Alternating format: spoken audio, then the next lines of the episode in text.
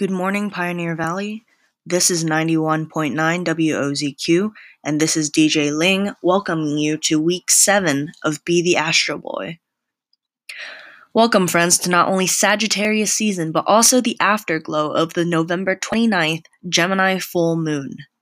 Sagittarius season is all about confidence, existentialism, a good dose of luck, and being yourself.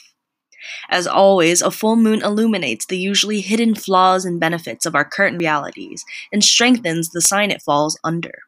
This month's being Gemini, ruler of communication, connection, and adaptation. First up, we have Anything Could Happen by The Academic. It's time to be the Astro Boy.